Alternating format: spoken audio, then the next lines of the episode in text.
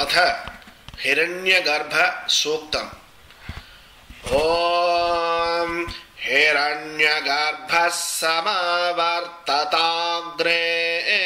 भूतस्य जातः पतिरेक आसीत्। सदाधारपृथिवीन्द्यामुते माँ कस्मै देवाय हविषा विधेम य आत्मदा बलदायस्य विश्व उपासते प्रशिषं यस्य देवाः। यस्य छायामृतन्यस्य मृत्युः कस्मै देवाय हविषा विधेम यः प्राणतो निमिषतो महित्वैक च जगतो बभूव। य ईशे अस्य द्विपदश्चतुष्पदः कस्मै देवाय हविषा विधेम यस्येमे हिमवन्तो महित्वा यस्य समुद्रं रसया सहाहुः। यस्येमाः प्रदिशो यस्य बाहू कस्मै देवाय हविषा विधेम येनाद्यौ रौग्रा पृथिवी च दृह्हा येन स्वस्तभितं येन नाकः।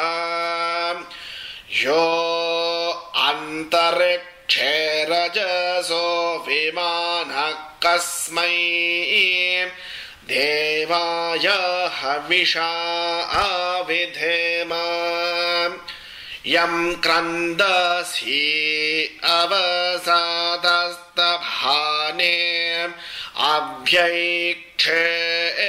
तां मनसारे जमाने यत्राधिसूर उदितो विभाति कस्मै देवाय हविषा विधेम आपो हयद्बृहतेर्विश्वमायन् गर्भं दधाना जनयन्तीरग्निम्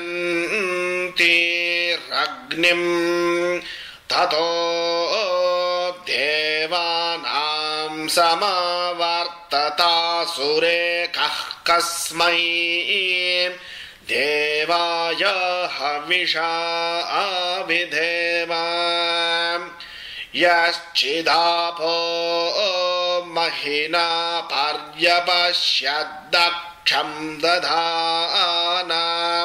जनयन्तीर्यज्ञम् यो देवेष्वधिदेव एक आसीत् कस्मै देवाय हविषा विधेम। मानो हिंसी जनिताय पृथिव्यायो वादिवम् सत्यधर्मा जजान यश्चापश्चन्द्रबृहतेर्जजान कस्मै देवाय हविषा विधेम प्रजापथेन त्वधेतान्यन्यो विश्वा जातानि परिता बभूव। यत्कामास्ते जुहुमस्तन्नो अस्तु वयं शान्तिः शान्तिः शान्तिः